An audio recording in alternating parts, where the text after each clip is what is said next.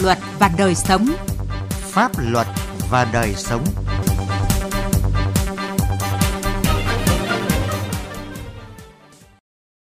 Kính chào quý vị và các bạn.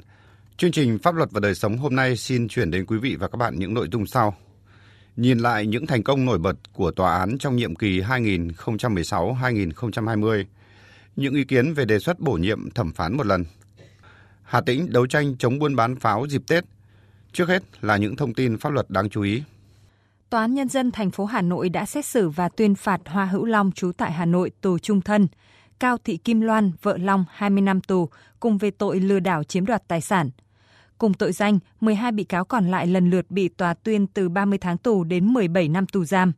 Hồ sơ vụ án cho thấy, năm 2016, Long tự xưng là thiếu tướng thành lập tập đoàn Đông Dương, tự xưng là thuộc Bộ Quốc phòng. Thực tế, Bộ Quốc phòng có tập đoàn Đông Dương. Bản thân Long và các bị cáo đều không thuộc biên chế của Bộ Quốc phòng. Long đưa ra chiêu bài tuyển người, sau đó được đi học chính trị, sĩ quan tham mưu, với mức tiền phải nộp từ 60 đến 300 triệu đồng. Tùy theo số tiền nộp và độ tuổi, đối tác sẽ được Long phong cấp bậc hàm tương ứng. Từ năm 2016 đến năm 2017, Long và đồng phạm đã tiếp nhận hồ sơ xin việc của 950 người, thu của các nạn nhân hơn 83 tỷ đồng. Ngoài ra, Long còn bị cáo buộc lừa một nạn nhân ở Hà Nội góp vốn thực hiện dự án kinh tế và chiếm đoạt của người này gần 16 tỷ đồng. Tòa án dân tỉnh Nghệ An xét xử và tuyên phạt tù trung thân đối với bị cáo Lô Văn Phạm, trú tại huyện Quế Phong, tỉnh Nghệ An về tội vận chuyển trái phép chất ma túy. Theo cáo trạng và lời khai của bị cáo tại phiên tòa, khi lên huyện Quế Phong, Phạm được một đối tượng thuê vận chuyển ma túy ra Hà Nội để lấy 15 triệu tiền công. Vào tháng 7 năm 2020, Phạm thuê xe ô tô vận chuyển 4 bánh heroin từ Quế Phong đi Hà Nội để giao cho khách. Đến địa bàn huyện Quỳ Châu, tỉnh Nghệ An thì bị công an phát hiện bắt giữ và tịch thu toàn bộ tăng vật. Công an tỉnh Bắc Cạn vừa ra quyết định khởi tố và bắt tạm giam đối với Phạm Văn Hơn trú tại thành phố Hà Nội về tội tổ chức cho người khác nhập cảnh trái phép. Trước đó, trên quốc lộ 3 đoạn qua huyện Bạch Thông, tỉnh Bắc Cạn, đội tuần tra phòng cảnh sát giao thông công an tỉnh Bắc Cạn kiểm tra và phát hiện xe ô tô 4 chỗ chạy hướng Cao Bằng Hà Nội. Trên xe chở 4 người Trung Quốc nhập cảnh trái phép vào Việt Nam. Qua đấu tranh, lái xe khai nhận được một người tên là Phạm Văn Hơn thuê để đi đón 4 người Trung Quốc từ Cao Bằng về Hà Nội với giá 3 triệu 500 nghìn đồng một chuyến. Lực lượng chức năng đã trao trả 4 công dân Trung Quốc về nước và bắt tạm giam Phạm Văn Hơn để xử lý theo quy định của pháp luật. Pháp luật đồng hành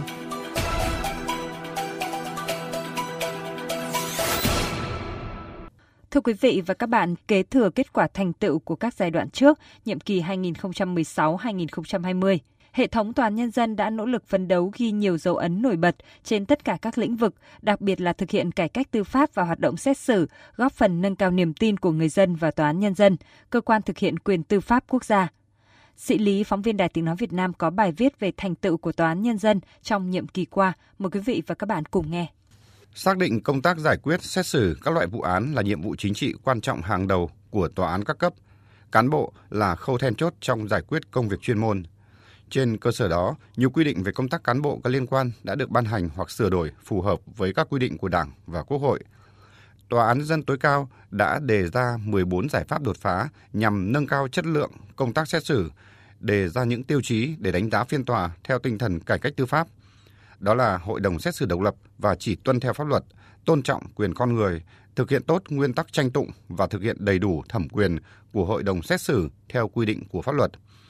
Vì vậy, mặc dù trong nhiệm kỳ 2016-2020, các tòa án đã giải quyết được hơn 2 triệu 300 nghìn vụ việc trong tổng số 2 triệu 500 nghìn vụ việc đã thụ lý.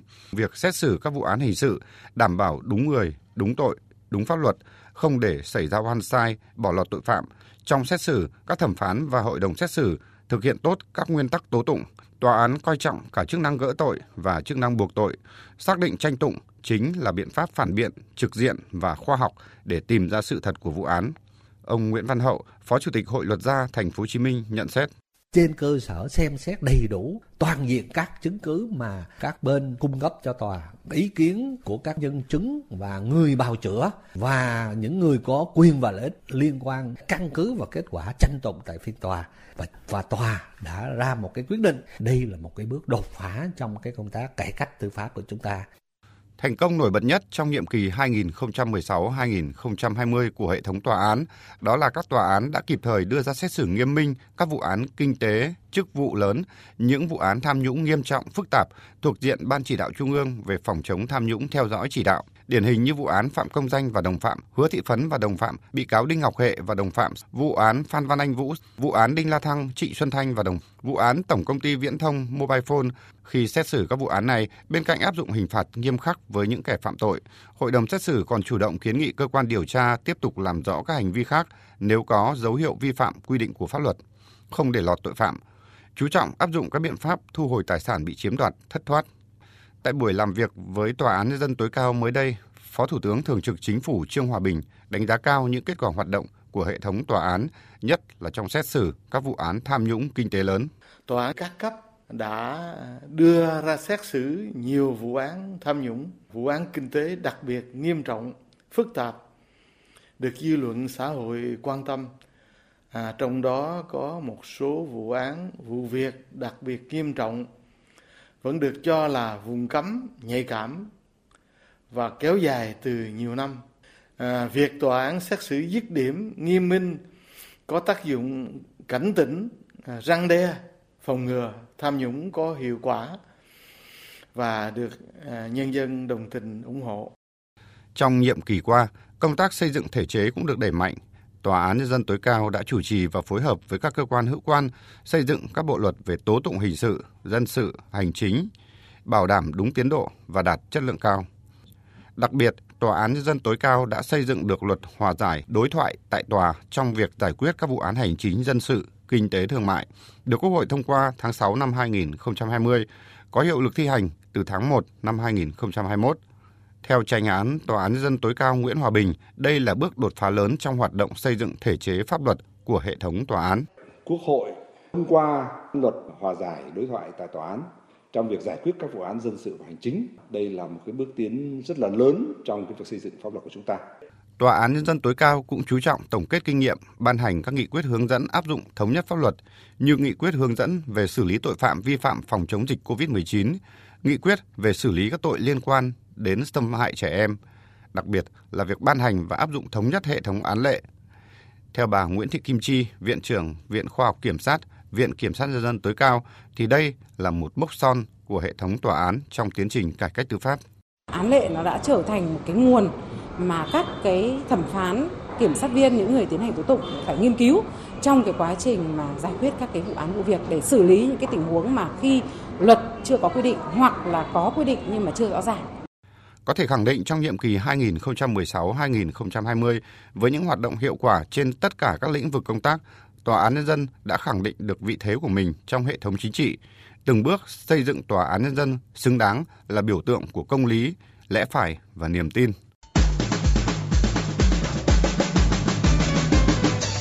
Thưa quý vị và các bạn, trong dự thảo đánh giá 5 năm thi hành luật tổ chức Tòa án Nhân dân năm 2014 vừa đưa ra đề xuất bổ nhiệm thẩm phán không có nhiệm kỳ. Vậy đề xuất này liệu có khả thi? Cần đặt vấn đề về thời gian nhiệm kỳ thẩm phán với những điều kiện và lộ trình ra sao? Phóng viên Đài tiếng nói Việt Nam có bài đề cập. Theo Điều 74 Luật Tổ chức Tòa án Nhân dân năm 2014 quy định, nhiệm kỳ đầu đối với thẩm phán là 5 năm, trường hợp được bổ nhiệm lại hoặc được bổ nhiệm vào ngạch thẩm phán khác thì nhiệm kỳ tiếp theo là 10 năm. Thực tế, nhiều thẩm phán sắp đến thời hạn xét bổ nhiệm lại có tâm lý dừng hoạt động xét xử bởi e ngại nhỡ có những sai sót khó lòng vượt qua cửa ải thủ tục tái bổ nhiệm. Trong khi đó, thủ tục hồ sơ tái bổ nhiệm thẩm phán hiện nay cũng rất phức tạp, kéo dài, ảnh hưởng đến hoạt động xét xử của tòa án. Vì vậy, nhiều chuyên gia đồng tình với đề xuất bổ nhiệm thẩm phán một lần. Luật sư Trương Anh Tú, đoàn luật sư Hà Nội cho rằng chúng ta nghiên cứu bổ nhiệm thẩm phán suốt đời cũng là một trong những cái giải pháp mà khắc phục được những khó khăn như hiện nay nhiều thẩm phán vừa xử vừa lo lắng vì sợ rằng là án của mình bị sửa án của mình bị hủy thì sẽ không được tái bổ nhiệm từ thực tế, nhiều quan điểm cho rằng dần dần chúng ta nên tiến tới hiện thực hóa đề xuất thẩm phán suốt đời, nhưng để làm được điều đó thì cần có lộ trình và những điều kiện. Đây cũng là ý kiến được chia sẻ từ ông Ngô Vĩnh Bạch Dương, trưởng phòng pháp luật kinh tế, Viện Nhà nước và Pháp luật. Điều kiện đầu vào của ông thẩm phán sẽ như thế nào? Thì chúng ta phải hoàn thiện bộ tiêu chuẩn đó.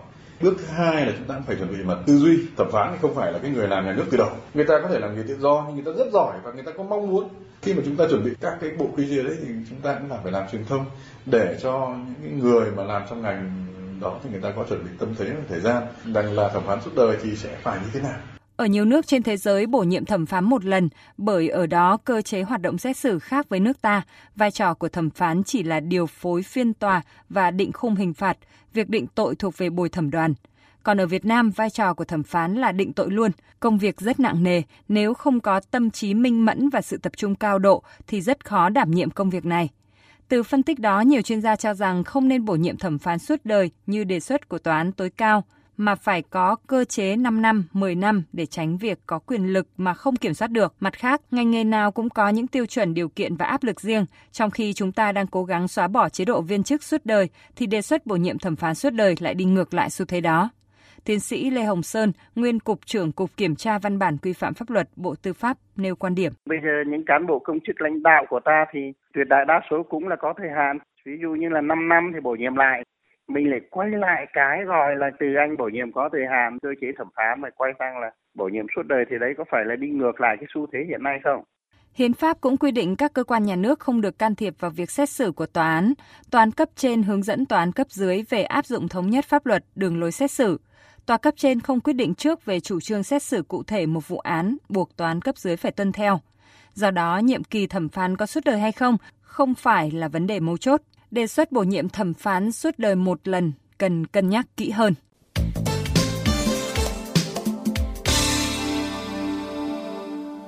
Thưa quý vị và các bạn, Tết Nguyên đán cận kề cũng là thời điểm tội phạm tàng trữ buôn bán sử dụng pháo trái phép gia tăng. Trước tình hình đó, các lực lượng chức năng đang tập trung quyết liệt để ngăn chặn xử lý loại tội phạm này. Ghi nhận của phóng viên Huy Nam tại tỉnh Hà Tĩnh. Những ngày gần đây, lực lượng công an tỉnh Hà Tĩnh đã bắt giữ nhiều đối tượng tàng trữ, buôn bán pháo tại các địa bàn trong tỉnh như ở thành phố Hà Tĩnh, huyện Can Lộc, Hương Sơn – Gần đây nhất, vào ngày 12 tháng 1, Công an huyện Cẩm Xuyên phát hiện bắt giữ đối tượng Phan Thị Quý, trú tại xã Cẩm Hà, huyện Cẩm Xuyên, tàng trữ 20 hộp pháo, trọng lượng khoảng 28 kg để bán kiếm lời. Trước đó, thực hiện chuyên án 20P, Công an huyện Can Lộc bắt giữ 4 đối tượng mua bán, tàng trữ, vận chuyển pháo trái phép tại xã Thuần Thiện, huyện Can Lộc, thu giữ trên 100 kg pháo. Một đối tượng khai nhận thì em và anh Tiến rồi chúng nhau góp tiền mua pháo ở một người ở Quảng Bình. Sau khi chuyển tiền thì họ chuyển pháo ra, anh Tiến nhận hàng và chia pháo. Đại tá Nguyễn Thanh Liêm, Phó Giám đốc Công an tỉnh Hà Tĩnh cho biết, lực lượng Công an tỉnh đã tổ chức tuyên truyền rộng rãi trong nhân dân để nhân dân hiểu đúng và thực hiện nghiêm túc Nghị định 137 của Chính phủ. Cùng với đó là triển khai đồng bộ các biện pháp nghiệp vụ để ngăn chặn bắt giữ các đối tượng vi phạm. Kết quả đến nay, Công an tỉnh Hà Tĩnh đã bắt giữ trên 150 vụ, gần 250 đối tượng có các hành vi vi phạm pháp luật về pháo, đặc biệt là hành vi mua bán, vận chuyển trái phép pháo, tăng vật thu giữ hơn một tấn pháo các loại. Đại tá Nguyễn Thanh Liêm nói.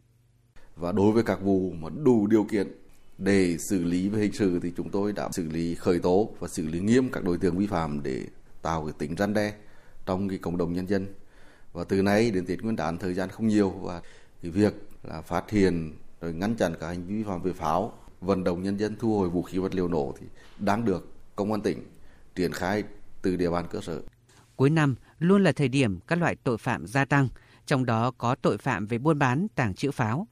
Để đấu tranh hiệu quả với loại tội phạm này, các lực lượng chức năng tỉnh Hà Tĩnh như công an, biên phòng, hải quan, quản lý thị trường đã lên kế hoạch cụ thể, tiến hành phối hợp chặt chẽ trong từng thời điểm, địa bàn, tình huống – Cùng với đó là đẩy mạnh công tác tuyên truyền đến người dân không sử dụng pháo, nhất là Nghị định 137 của Chính phủ. Đại tá Nguyễn Thái Bình, Phó Chính ủy Bộ Chỉ huy Bộ đội Biên phòng tỉnh Hà Tĩnh cho biết. Tuyên truyền bà con, nhân dân tố giác cái tội phạm, không tiếp tay, không bao che, không mua bán, không tàn trữ, không sử dụng cái pháo nổ trong dịp Tết Nguyên đán. 150 vụ với hơn một tấn pháo các loại bị thu giữ trong thời gian vừa qua cho thấy tội phạm về buôn bán, tàng trữ và sử dụng pháo trên địa bàn Hà Tĩnh vẫn diễn biến phức tạp. Hơn bao giờ hết, sự vào cuộc của chính quyền địa phương, sự đồng hành tố giác tội phạm của người dân sẽ giúp lực lượng chức năng tại tỉnh Hà Tĩnh đấu tranh hiệu quả với loại tội phạm này. Thời lượng dành cho chương trình pháp luật và đời sống đến đây đã hết. Xin cảm ơn quý vị và các bạn đã chú ý theo dõi.